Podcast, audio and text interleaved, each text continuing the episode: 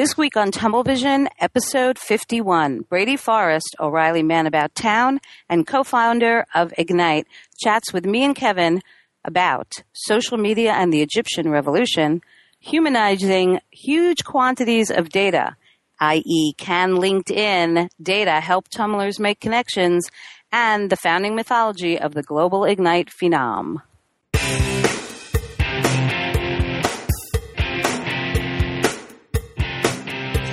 Hello, everybody, and welcome to TummelVision, episode number 51, with our guest this week, Brady Forrest. Say hi, Brady. Hey, Deb. Hey, Kevin. Hey, all you tummlers. So, Tumblevision is a weekly podcast that we do every Thursday evening where we talk about the art and science of engaging and collaborating in a networked age. Each week we explore the impact of tumbling on business culture and technology with the smart folks creating this new world. For those who are joining us for the first time, a tummler um, was some is tummeling is a Yiddish word, and a tummler was someone who was hired at weddings to get everyone to dance, someone who catalyzes others to action. And we believe that how do you collaborate in a networked age? How do you run things when life is not a bunch of command and control hierarchies? You tumble. So the ho- the show is hosted by myself, Deb Schultz, and Kevin Marks. Say hello, Kevin. Hi there, this is Kevin Marks in San Jose. And Heather Gold, who is sadly not with us this week, she um, had to be with her family. She lost her grandmother, Grams, as she calls her. And our guest this week, as I mentioned, is Brady Forrest, man about town for O'Reilly and co-founder of the Ignite series. For those of you who have heard of Ignite, Ignite. and Brady, where are you sit? Good night. And Brady, where are you sitting today? Uh, I am currently on the Google campus in Building 42 in a in a little conference room out of the way. Awesome. And and uh, anyone still around? Or are you are you hiding out? I, I am in like a fishbowl. I'm opposite the the kind of the bulletin board where the Google master plan is often drawn. Oh, good. Oh, good. Oh, good. And do you see And them? As Okay. everybody is leaving, they just keep looking in at me. Like, what is that guy doing talking to his laptop? Well, are you wearing orange pants or plaid pants? Or no, no, I'm, I'm quite muted today, actually. Well, uh, for those listening, it's kind of sad we're not in the video today because Brady's pants rock. So, as do his shirts, oftenly. So, um, we're gonna. Uh, there's a couple of things we should talk about this week um, that are definitely directly impact um, our show and what we talk about here with tummeling. Wouldn't you say, Kev? yep, I would little- say so. little um, sort of demonstrations and uprisings happening in Cairo, in Tahrir Square in the Middle East. I find that really fascinating. Brady, have you been paying attention? I have been paying attention. And Uh, some Egyptian friends who are over here in the States who are quite happy that they may get a liberated government for uh, by next year's Christmas. Yeah, I find it really interesting. Uh, you know, just looking at it from a media point of view, how every every time this this seems to happen lately. Luckily, it's happening often enough, right? It's sort of like the media jumps on this thanks to social media. You know, we have uh, open democracy, etc. And I think they oversimplify the point, but it does. pa play an interesting part. Have you guys seen ha- what what interesting things sort of happened online, and what interesting tummeling did you see related to um, sort of the uprising this week? Anyone have anything specific? Well, I mean, I think in terms of the media jumping on the social media bandwagon, it's it becomes the view by which you know people not in that area get to see what's happening, and that's where that meme comes from. Right. It's we suddenly have just a Mm. whole new view on it, and so it's, it's kind of like in the early days of blogging when so many stories were about blogging. We're still Right. kind of like there's so many stories on social media about social media, and we're Right. still Well, but, especially but there's the also media is still figuring it all out. Yeah, that's a really good point, Brady. That when it's something is new, you focus on the, the channel as opposed to, oh, and not as opposed to, and as well as. I think. I think Well, it's is it- focused. like- it's also the thing that all the people blogging and all the people on Twitter have that in common, and so they will feel obliged, able to, to comment on that aspect of it, whereas they probably don't know actual, much about the political situation in Egypt. And so you end up with a sort of surfeit of, dis- of meta discussion precisely because they're all using the same tool and therefore can wade in on that topic rather than, you know, the, the exact history of um, Mubarak's regime, which most of us don't know much about. Um, Right. the, th- the fascinating thing for me was the um, the way that Al Jazeera was spread through through Twitter and blogging and through the the the, the, the sort of tumblr media, if you like, um, at the point where the American media weren't covering this at all. Um, and it it took you know obviously it took them a while to get there, but then then now you know CNN is is has, has said oh right we should put some people in Egypt and thrown everyone out there, but Right. for for the first week it um, as you know, as the demonstration started and as the internet was shut down in Egypt, it was Al Jazeera that was that was um, getting everything out, and um, and that was being relayed across the net by everyone. Yeah, interesting. A really interesting um, point there because I, I, I mean, I was talking more about sort of the mainstream media. The story, as Brady was saying, keeps becoming, and social media and social media, and it is. It's a huge part of how this information gets out. Thankfully, um, I found it interesting today that. Um, I, I actually really like the fact that the media is, you know, refers to themselves as our brethren, you know, because there's a lot of media that have been um, beaten and are struggling to get their voices out. So to your point, I like when the media is tummeling other media. Uh, you know, as opposed to viewing each other as competitions and rating wars. So it, it, it's sort of a glass half full view of stuff. I thought that was really interesting. Um, and it, t- it does tend to happen if, you- if, if it's sort of the best part of journalism. We like to, we like to sort of rag on the mainstream journalists a lot, but I think the best part of it is is that function that they can do, and uh, I think that that that was pretty straightforward. Um, I, I also do find that there, interestingly enough, I didn't see one or two yet voices of actual. You know, um, you know very often, it, um, you know, with Iran, there were one or two people who took, you know, sort of primary function. This really does feel like a very crowdsourced, anonymous, with in a good way. well. Sorry. That happened with Haiti as well, where there were people who kind of rose up and like their Right. voice were heard. above the others. Yeah. So you know, I was actually uh, I don't know if you guys are familiar with the Ushahidi group. They do Sure. did a lot of work with Haiti, and one Patrick Meier was telling me about tools that they're building uh, to help deal with kind of this deluge of data. Yes. Uh, and Swift River at swift.ushahidi.com is an open source tool that will let you take in all this real time data and it will cluster it. And then based on who is tweeting it, what type of story, like what type of data you're getting, it will start to have veracity around it. Oh, so that- brilliant. You don't have kind of, you know, did you see that one meme about uh, Pepsi shooting a commercial in, you know, Piccadilly Square, Square and then it became shoot, someone's, there's a shooting in Piccadilly Square. Yes. Uh, right.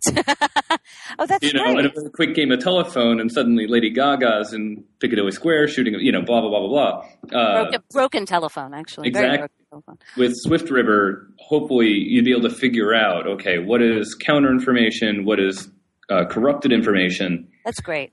and things like that. You know, because data as journalism is a pretty powerful meme and a pretty powerful movement, and we need to kind of with social media, you suddenly get really kind of dirty news. And I think tools like Swift River and maybe like Think Tank from uh, Expert Labs will really I knew help. you'd have. I knew you'd have a list of, of URLs for us tonight. I just we're gonna we're gonna put them all in the show notes. I can never keep up with. I always think that Kevin and I like to think that we have our ear to the ground, but as O'Reilly's man about town, Brady knows about a startup before the founders have even thought about it. it's great. You know, it's interesting that you mentioned Ushahidi because they were on my list to talk about tonight uh, and one of our shows. And tonight is as good as any. And if anyone who listens to the show is interested, they do something that I love, which is you can now join their standby task force. If you go to Ushahidi, I'm actually on their standby task force. I'm sort of helping them to make it a little more Tumblr like and human. Well, I'd like to spend more time with, and I'd love to meet Patrick to talk about it. But it's basically you volunteer to have your hand up that when data needs to be, when something like this uh, whether it's a crisis, uh, an environmental crisis or a political crisis or something that Ushahidi wants to help out with on the ground, you're sort of on standby. So the most recent one was the um, uh, two, two, two days ago was the cyclone going to hit the north coast of Australia. and you get emails um, and and says, "Hey, please let us know if you'll be on standby for helping us with this." And I think it's brilliant because it's a combination and a realization of it's both tools and people that make this stuff work, right? Yeah, I mean, their tools are really all about harnessing crowdsourced data and crowdsourced right. work. You know, they work really closely right. with Samasource and Crowdflower, and it's just pretty great uh, set of tools that are going to be used more widely. CrowdMap being a, the hosted version of Ushahidi, that right. I think is really make the the platform itself kind of explode. So I'm looking in our chat room here, and um, I'm making a note that our producer Andrew has put in that Malcolm Gladwell wrote again about social media and politics. Did anyone read? Um, did either of you guys read um, what what he wrote in the New Yorker this week? I'm just curious. Um, it was it was very thin. It was like yeah well, look, it doesn't wasn't to do with Twitter anyway. It's like you know, it, the, the definitive answer to that was was Cory Doctorow's one, um, mm-hmm. where he wrote the reviewer of of Evgeny Morozov's book about this, where, where he said, "Look, we're not saying that these tools are causing this at all, but they do make organizing things a lot easier." Um, and you know, he says, "When I was an activist years ago, we had to make flyers and staple them to lampposts and build telephone trees and use all this stuff, and that didn't mean it was a a telephone tree revolution." But it, it, what it meant was that these were tools um, that actually help people coordinate, and that that's you know that, I think that's all that's being said. And then there's this overrepresentation um, that is done by the media of, of, talking about Twitter revolutions or Facebook revolutions or whatever, and that that you know that's that that is missing the point in in in, in many ways. I think. Yeah, I agree. Uh, it is really an interesting. Uh, we seem to be in this midst of everyone thinking it's either one thing or the other right? It's either right. these tools are great or these tools are horrible, and you know we're here to say that um, and not or. So Brady, we t- um, this week was Strata Conference. O'Reilly put on the first yeah. big conference about big data. I would like to say. Um, Kevin, you attended yesterday. I attended for a nanosecond this morning, as did Brady. Mm-hmm. um, why don't you say a little bit about what the conference is about when we say data? And what was really interesting? Um, this so you know more and more of these tools that we have, our phones, sensors, we are just creating data at an enormous rate, and there's a lot of value to be had in that kind of quote unquote data exhaust, and so there's coming rise up just a kind of a, a whole new profession around it and a whole new set of tools. First for storing the data, you know, this is NoSQL tools, um, often combined with cloud storage or you know within your own firewall. Uh, but then actually being able to run queries against that data, uh, being able to process it with tools like Hadoop, and accessing it with say Pig or statistical packages like R. Um, and so this conference this week was basically bringing all those people together, uh, getting them to share their secrets and to talk about what works what doesn't work, and how you can bring a culture of big data to your organization. And the talk that I thought that I really enjoyed today was DJ Patil. He's the chief data scientist at LinkedIn. That was my and favorite. They've been, you know, really digging into the data at LinkedIn. They know where they know what career paths are like. They know what schools are best. They know what skills you need to get that next job and they're constantly exposing that in new ways. Today they launched Skills, which is a way of finding out, you know, you know Java, is that in more or less demand? What other skills do you need? What jobs are there like that? Who are the people that you should try and emulate uh, who are considered Java experts? I thought that that was real. I thought that was really interesting. One of the things that I liked um, about the way that LinkedIn is thinking about skills and a lot of this stuff is that they're starting to re- we're starting to realize now that we're all connected and have this social graph that eh, we need to be less binary in how we view ourselves and you know friend not friend right? Job not job. So by looking at it as uh, on a skill level right instead of at a title level um, it starts taking data and flipping it around, and we start using data to make us smarter about each other. I mean, to me, the big exciting thing about everyone online today and doing stuff is we're making all these gestures. Now let's make us now let's use this data to make us smarter and, and, and lead better lives and be more efficient. Um, was it a really, really, Kevin, you were there as well. Was it really geeky? Are they sort of getting the concept that um, you do need human beings to act as curators around some of this big data? Um, there was there was some back and forth. I think it, it, it was basically a really geeky conference. Oh yeah. Um, but a lot of the, the talks were people saying, well, once we've got these tools, we have to we have to think about what we should be looking for and how we interpret it. And there was a great talk by um, Matt Biddulph where he was saying that the job of the data scientist is um, to be um, the sort of hand in the clay for the designers and help them, uh, you know, give them the answers to the open-ended questions they ask and say what you know.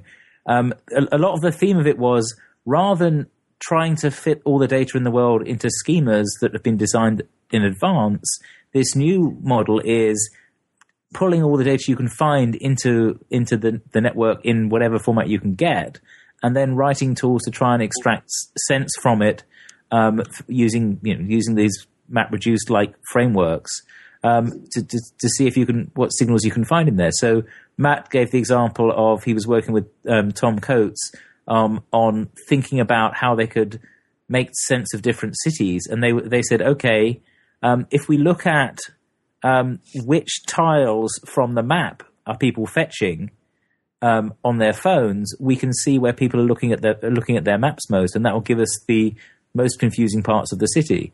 Um, if we look right, at it's just a really smart way. Of, it's almost to me, it's really interesting because when you get smart people um, addressing data who really understand user behavior, then you get really interesting tools if you're just looking at data to crunch data and numbers, I think what's interesting about Strata is it seemed to be, or what's happening with, with a lot of these data companies today, I don't know if you agree with this, Brady, is that there, it, there seems to be a, a, a good subset of people who kind of come from the web world and are starting to look at data not in, in this sort of academic big data abstraction way, but like in the way you were saying, Kevin, we can make more useful tools if we think why are these gestures happening, right? So it is more human in a lot of ways. Yes.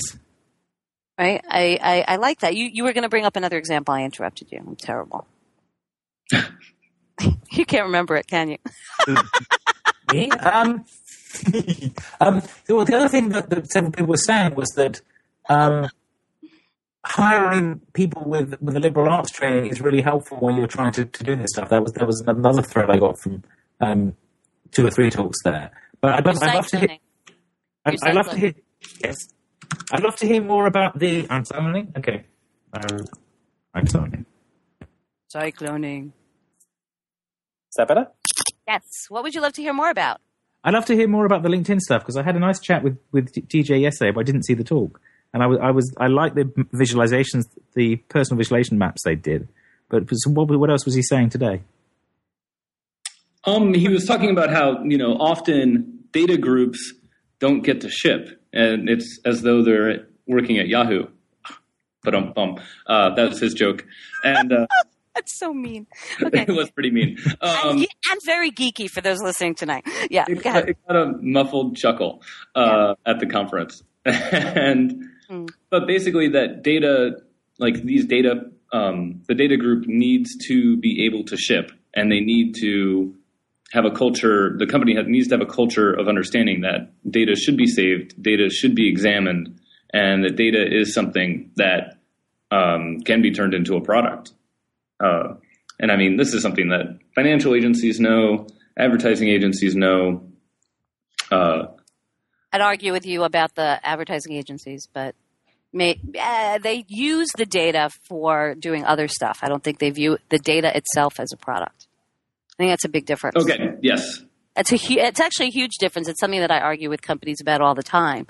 Co- big companies and agencies use my gestures on the world to um, to sell more stuff to me, but they don't necessarily use it about making me smarter about my relationship with them. They're starting to or about my relationship with Brady, with you and I, right? So there's a lawsuit this week actually um, from uh, on Safeway.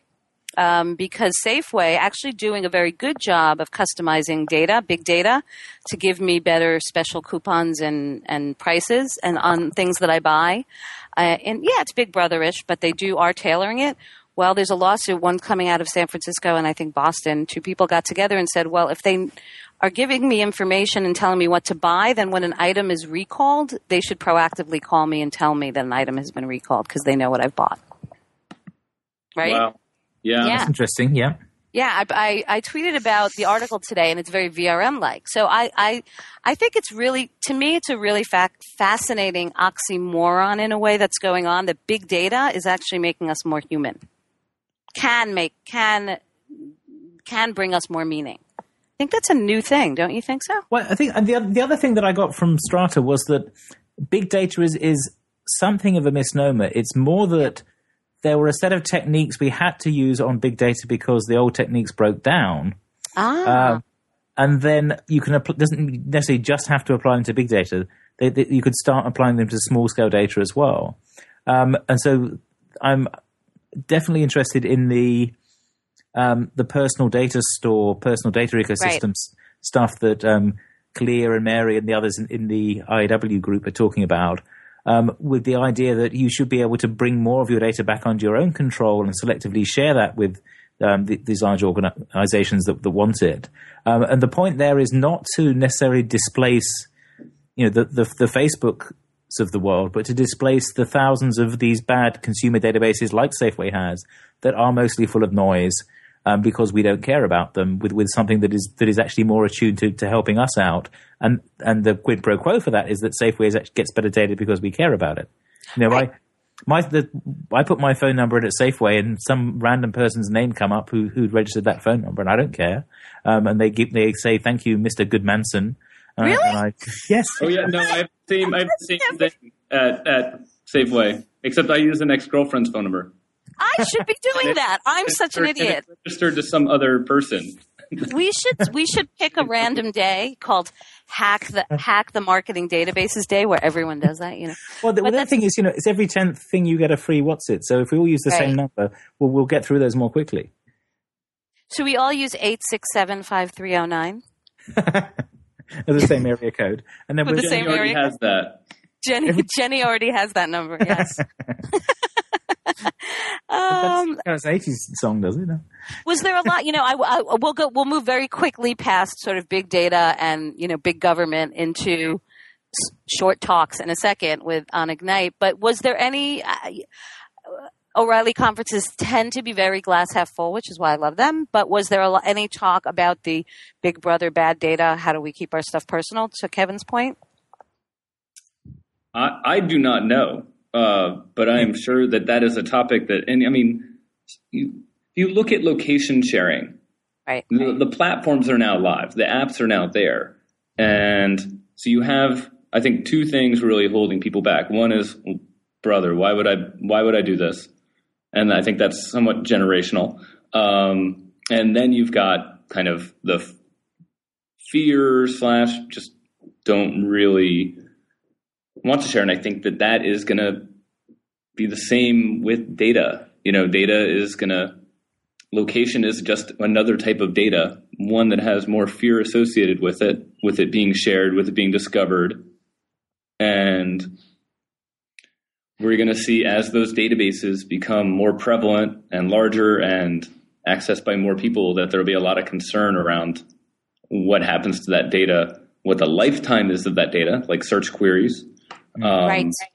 and you know what companies do with it, and what is the data manifesto. There's a great there's a MIT professor by the name of Sandy Pentland, uh, who's an advisor to a company called Sense Networks, and Sense Networks takes uh, cab data to figure out what consumer activity looks like, and then they aggregate that up, and then they sell it to hedge funds, so that hedge funds know that oh, the middle class is spending more on cabs, thus consumer confidence is higher.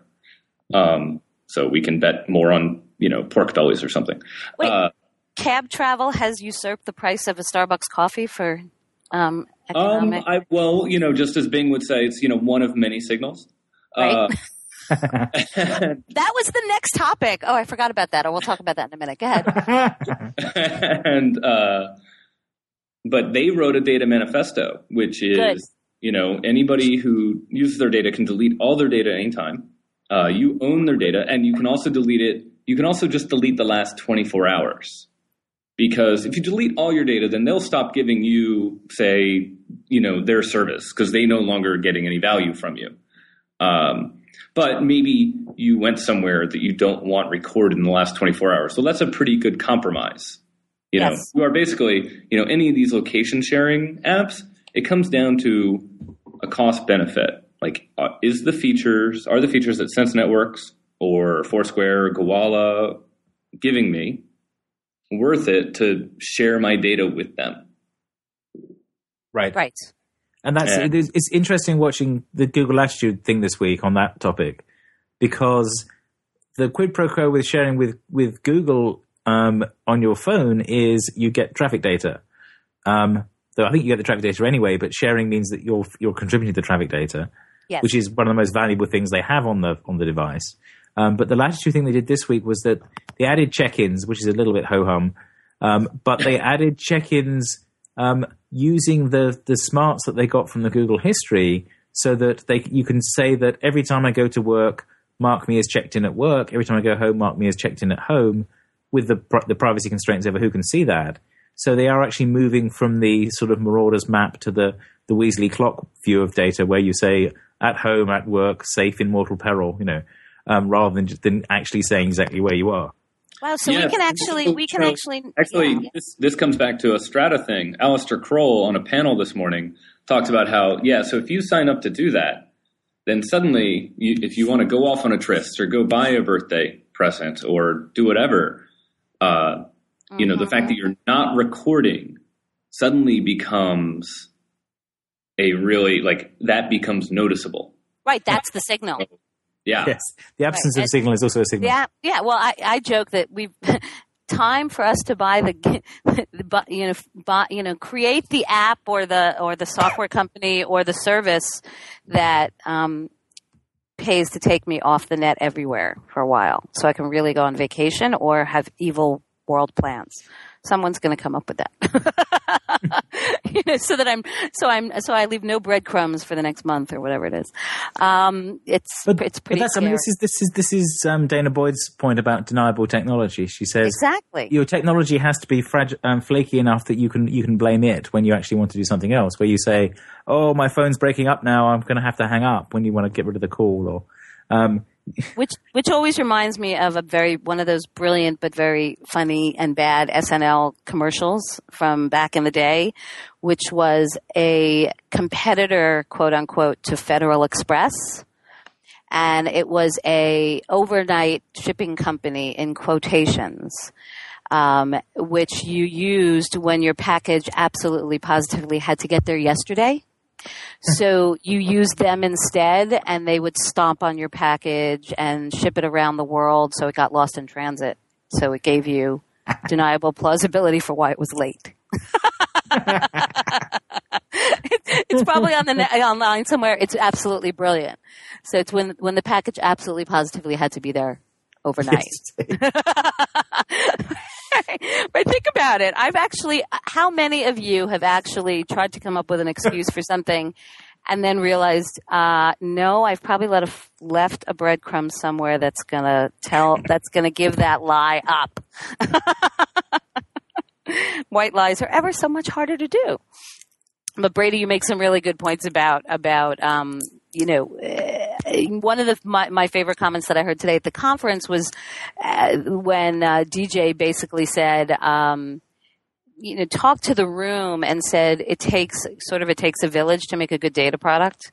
It Yeah. takes you know social software people. It's not. A, I mean, to, for me to hear, and that's why I'm sort of grokking that we have more sort of user oriented useful oriented folks working on this new world of large data um, he turned to the room and said basically we need social people and artists and user experience designers and the whole the whole sort of gamut of how people use stuff to create a really good product. It's never going to be about the tools. And I think, Kevin, to your point, when data and analyzing big data was in the hands of only academics, big government, and big business, they probably only looked at data through their um, objectives, right? So right. they, so it didn't tend to be as neutral, not being the right word, but as innovative, perhaps. Um, uh, definitely not as agile. So uh, this, right. is, this is this is it's a very different way to look at data today. I think, right? Well, it's, I mean, the other the other sense of of, of that was that um, the is the if you the traditional way of doing something was you would design a really good model and then go and collect some, a small amount of data and process it a lot. Um, and the inversion of that is collect everything because it's easy now and then work out how to process it later. And I think that was part of the, the spirit of the, the strata thing as well. Um, I like that. So the, the point is that you can sort of sit there and throw a super, supercomputer at, con, at constructing the LinkedIn network graph proximity cloud thingy that they were publishing there. Is that um, a technical word? There's a there's a it's a relaxation network something, but yeah, you know you, the thing you know the things I mean. You've seen those LinkedIn yes. maps that they, they, they posted that, that look like um, they basically attach every person in your network um, to each other with elastic, and then see who gets you know strung together and who gets pulled apart. Right. Um, and and so so you can see how clustered the people you know are. And it's it's interesting that a, lo- a lot of people have like a sort of big matzo ball because everyone they know overlaps and there are, and aren't really distinct groups. But there are some people, um, and I think Devon Biondini's was the was the uh, most striking I saw, where it looks like a flower. Is that she has you know six distinct groups, um, and she's the only person that connects them all. She because Devon's a real because she's obviously a very um, uh, a tummler the person who connects lots of different yes. groups is that kind of person, the person who transfers. Yeah, those are really fun maps. So on the subject of tummeling, Brady is doing a brilliant job in our live chat room of tummeling because he is getting the links up there faster than both Kevin and Andrew.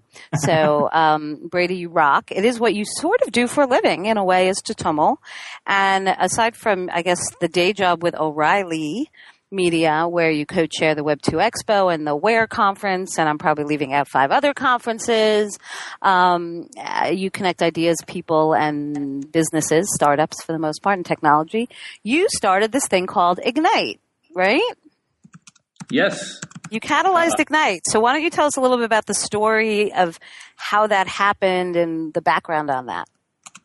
Well, so uh, and here, wait a minute. First, just as a part of that, I a year ago posted my did my Facebook network, and then went in and labeled, took a screenshot of it, and then labeled it.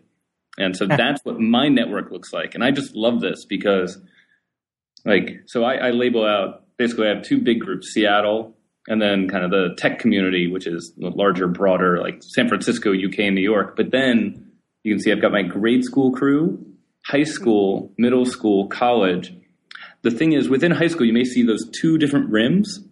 Yeah. One was my grade, and one was the year. Be- the other rim is the year behind me. Except for some of the girls from the year behind me who dated guys from my year. yeah. I just thought it was awesome. Well, I was uh, just about to say that if I did the same thing, it would actually be. I thought I could have sworn this is a total gender thing, right? Or at least a heterosexual gender thing.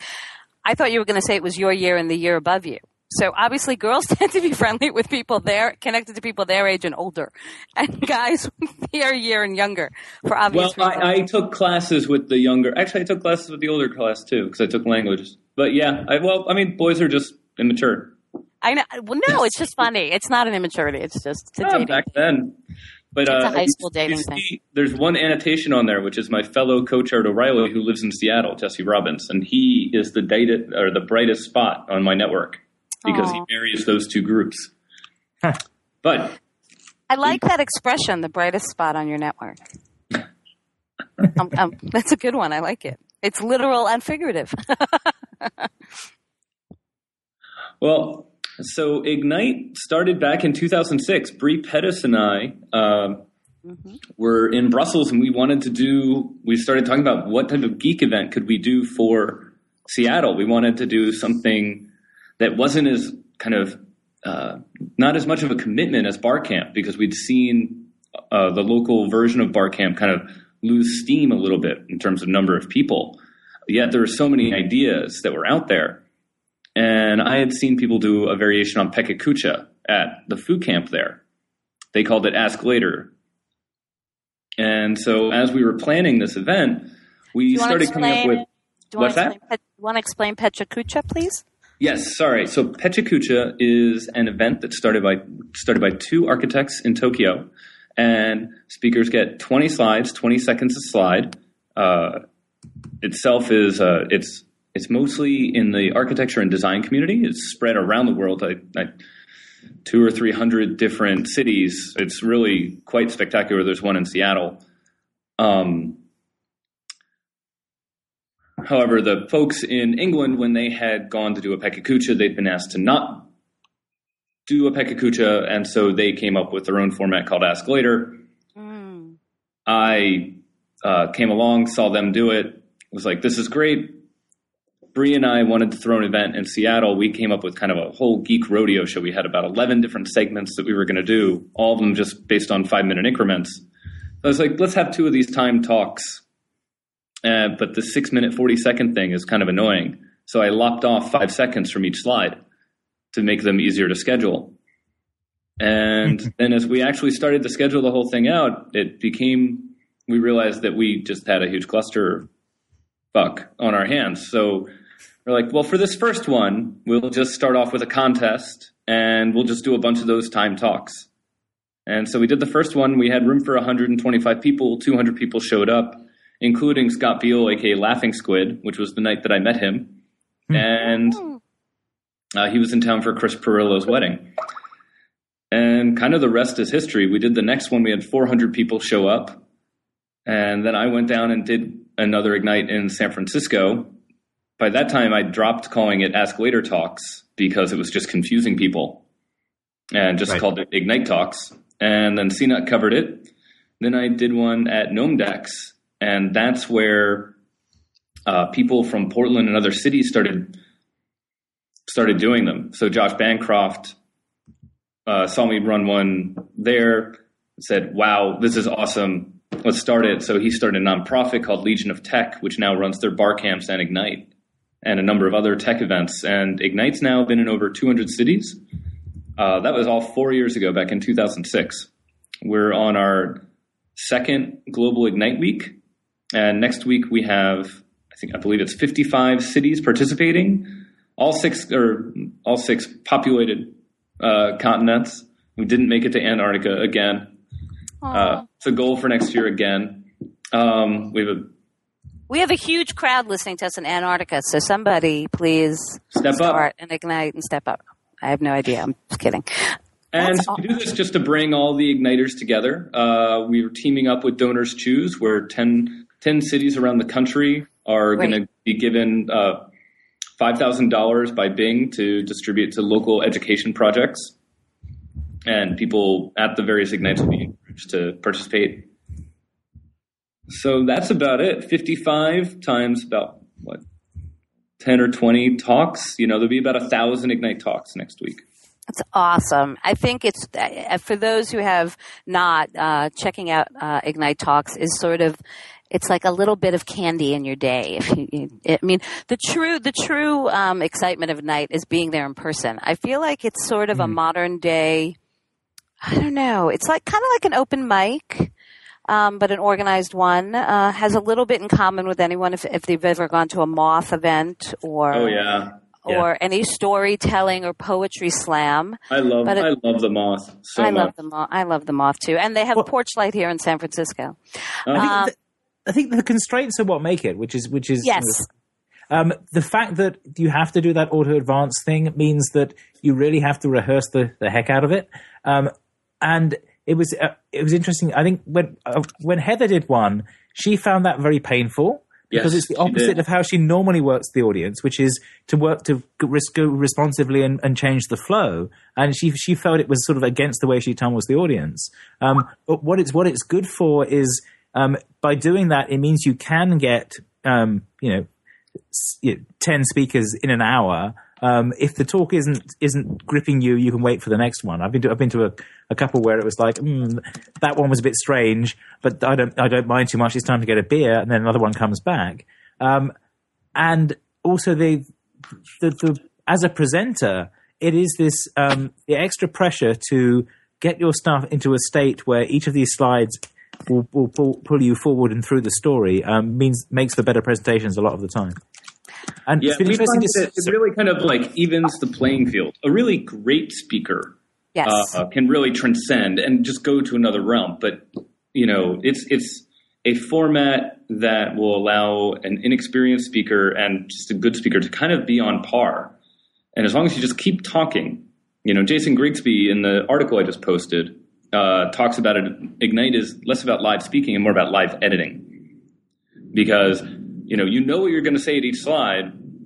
However, you're going to fall behind because the crowd laughs too much or something, and so you have to you have to be prepared to just kind of hop to the next point and be, be willing to let go of what you were going to say. And I think it also tends to get a lot of newbies, so it's a very forgiving crowd.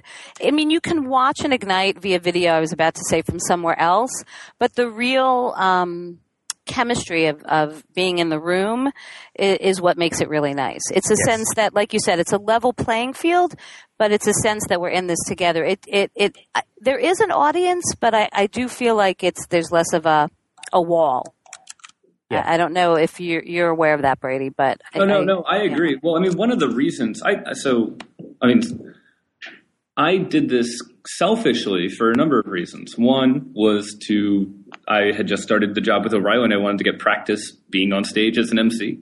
Uh, the other thing was to look for new talent, look for undiscovered speakers, because I do I run conferences for O'Reilly as my living now, and we're always looking for new speakers and to give you know good speakers a chance to become great speakers by getting more experience on stage and to just get new ideas and so having fitting as many ideas as possible into a night and giving people as mu- much experience um, as we can is just really valuable to us well to me and the community uh, But I think it also influenced the conferences too, because now now you have much Oh, shorter yeah. keynotes, right? Is, is that is that is that Depends was on the the flow? Yeah, depends on the conference right. Well, but I mean, you you I certainly noticed at, at Strata and Web Summit and um, even Web Two, you you you went with the shorter form uh, versions of of keynotes rather than the sort of give somebody forty five minutes version. Yeah, but that's that's you know we all have ADD. I think we're all getting shorter keynotes. but I think you're right. I think it, I think the whole concept probably has um, has has flown into has has sort of you know spilled into other areas. So Brady, what is it that you do? We try to get a little practical here.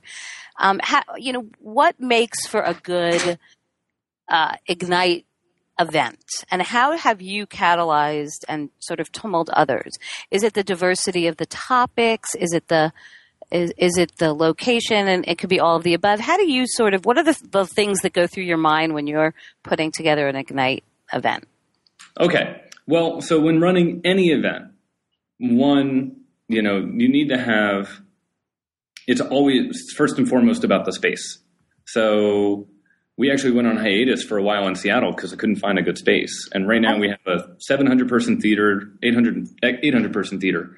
Um, it's not in That- that little bar anymore no, that bar shut down. So we were down for a year and a half. Uh, we're no, we're at the King Cat Theater downtown. Gwar Oh. plays there, uh, or at least they did one sticky ignite. They had played the night before. Uh, so it's always Maslow's hierarchy of needs. If you don't have comfortable seating, if you don't have beer, like you're not going to get the crowd to be still. So you can't have as many speakers. So we have a great bar, we have great seats. So we do two sets of eight, and then after that, it comes down to finding really good speakers for part of it. Uh, so I usually handpick, or my the the Ignite Seattle team and I, we curate, invite um, about half the people, and sometimes those are people who wouldn't have applied, and sometimes those are just excellent speakers. We're lucky to have Scott Berkun locally, or you know, occasionally like you came through town, Deb, so I was able Mhm. to recruit you, uh, and first and last, like the first speaker. Basically, kind of try to do every other speaker with uh, as someone experienced, someone less experienced, so that there's a better chance that there's uh, not too many down talks at once.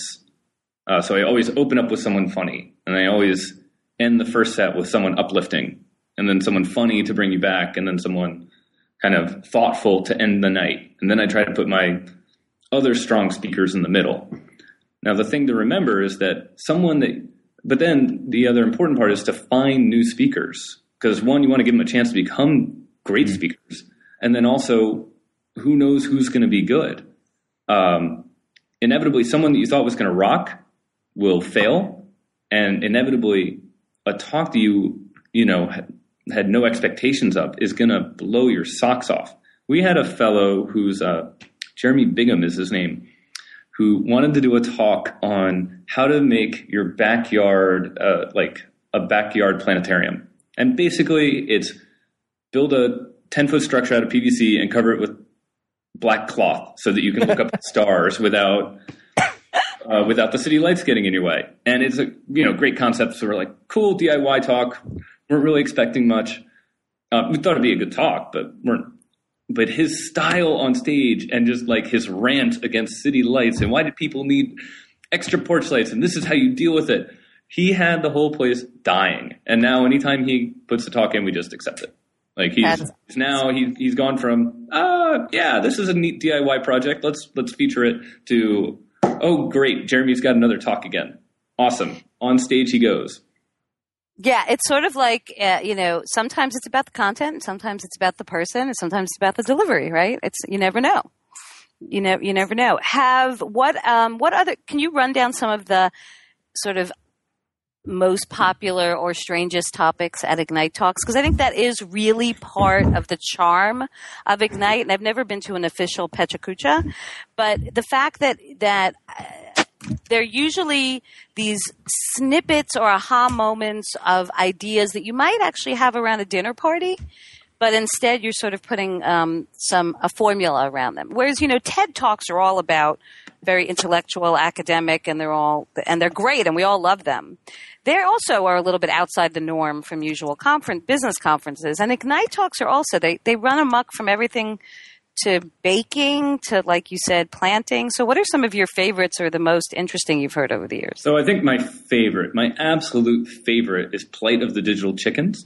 Uh, okay. Uh, which is done by Patrick Davidson. He used to be a writer for uh, Know Your Meme, and uh, I think he's now with the Berkman Center. And it was just basically in Second Life, there are these uh, Scion chickens, and they're digital chickens, and they're fully rendered.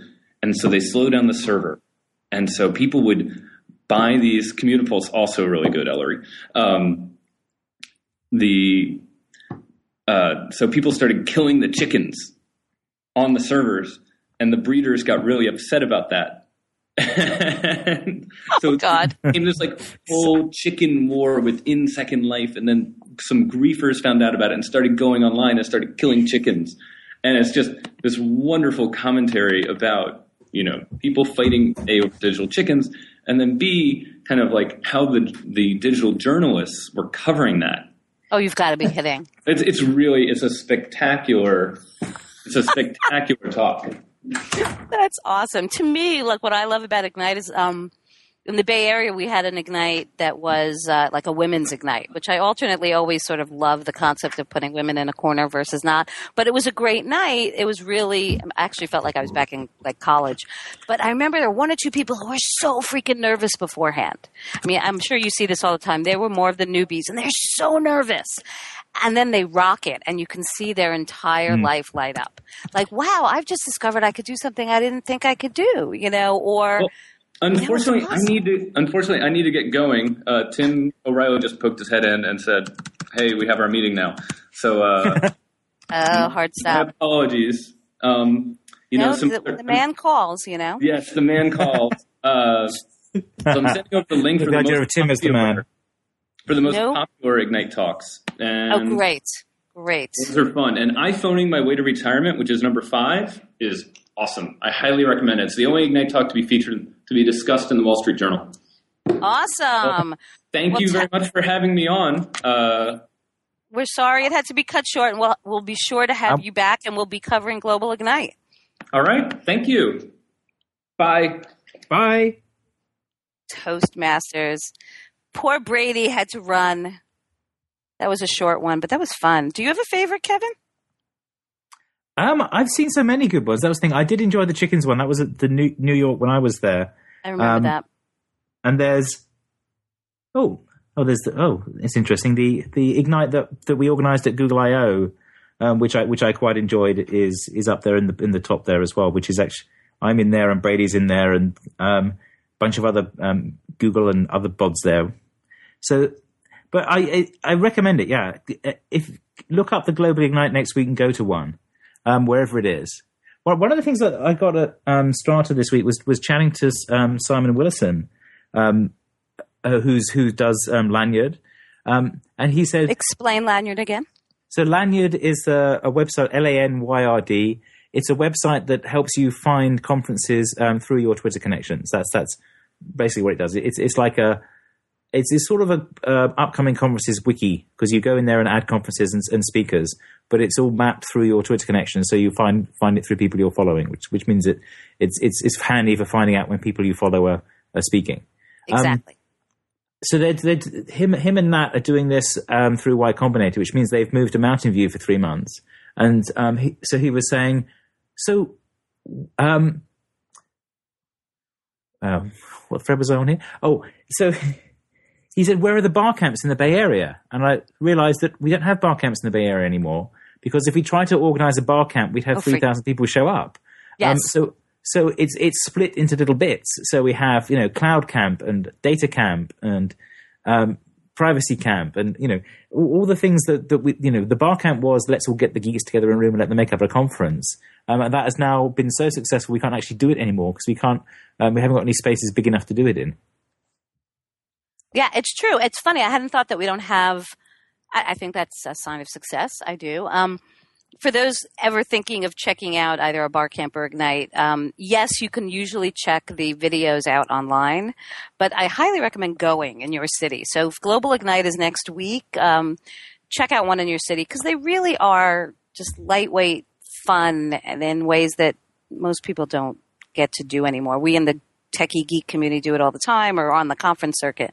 But I, I just love being able to, some of my favorite, you know, ignites are usually the ones that have nothing to do with technology because they're random and out of nowhere. Uh, my most popular ignite that I ever did was the one I did on Alley versus Valley. I compared New York to San Francisco, so that's always a hot topic. But um, like you know how to how to make a cupcake in 20 minutes or things like that. There, I like I love the non geeky ones, or they're usually about to Andrew's point in the chat room. They're usually about the human side of tech, which is probably why the tummlers here love them. And yes, Heather has. I, I do have an ongoing um, uh, dialogue with Heather and a couple of our other friends, one of our other guests, Elizabeth Churchill, on they hate the Ignite, you know, framework. But um, if you're a great speaker and a conversationalist, you would hate it. Um, if you need, if you like sort of having training wheels, it's great. so it goes both ways, I guess, right? Um, we've we um, have a couple more minutes left, Kevin, and I thought an interesting topic to talk about this week would be because I kind of missed it, so I'm hoping you didn't.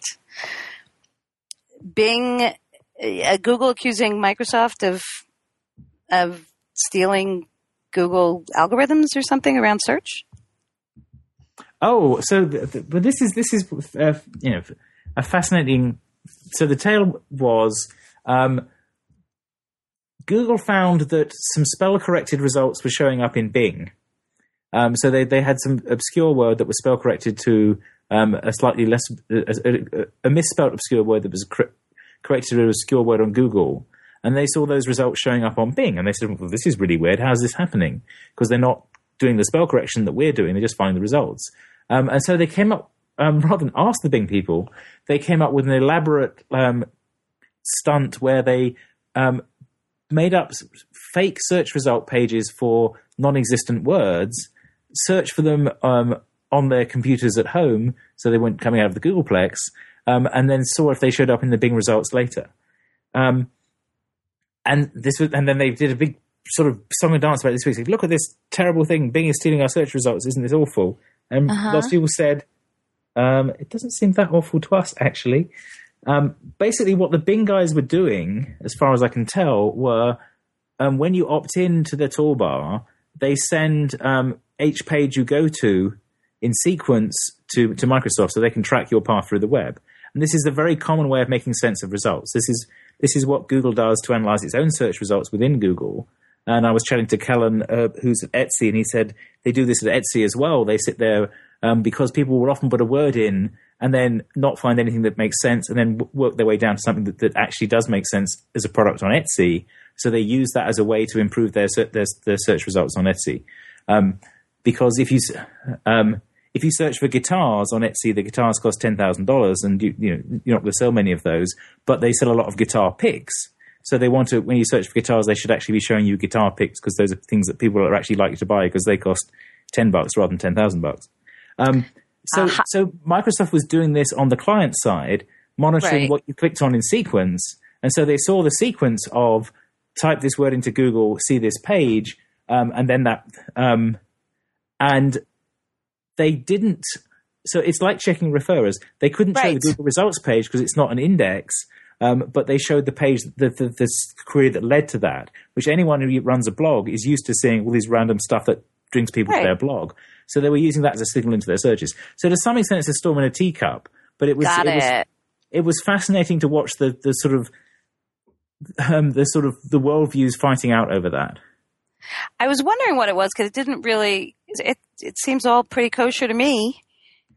Um, well, it's you know, it's of all the people to sort of make a song and dance about people tracking obscure signals. I think Google are in a strong position there because they track all kinds of stuff, and they and they are they are very ethical about it, and they they have a good team about you know keeping track of what they're doing and what they're not doing.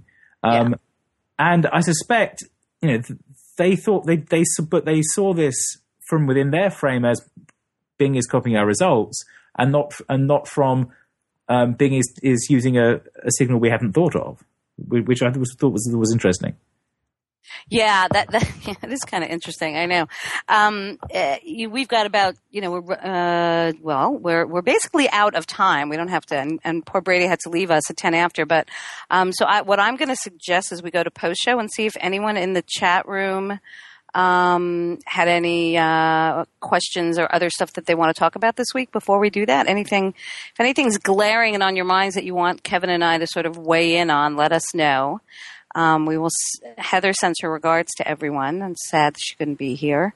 Kevin, was there anything while I'm, we're waiting for a few questions from the chat room? If there was anything that you were dying to talk about this week that we didn't get a chance to talk to talk about?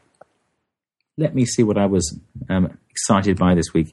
Um, oh, I I liked um, the the post that um, John Hagel put up at at, um, Yes. at Harvard. That's Five right. Smarter Social Networking, which is which was very like many of the the, the, the tummeling rules and things we've, we've discussed here, and I thought that was that was well worth a look. Yeah, So- we should put that post up on the TummelVision site as well as the Get the chat post that Valdis Valdis Krebs um, did a um, uh, topical map of one of these live chats that start happening around Twitter lately, where Yes. people literally all gather around Twitter around a hashtag. They're not at a conference. But they all decide, sort of like all of us, except we also have a podcast, all t- you know, using Tummel at the same time, and they're sort of like IRC, but not. it's it's a little hard to use. So he did a very interesting uh, topographical map of that and of the I think the InnoChat weekly chat, and it was very interesting because you you find the tummlers when you take a visual look at Twitter, right?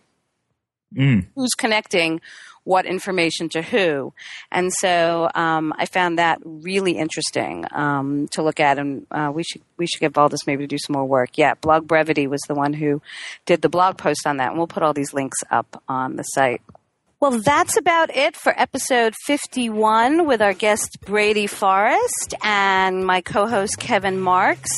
And we're waving digitally to Heather Gold, who wasn't with us this week.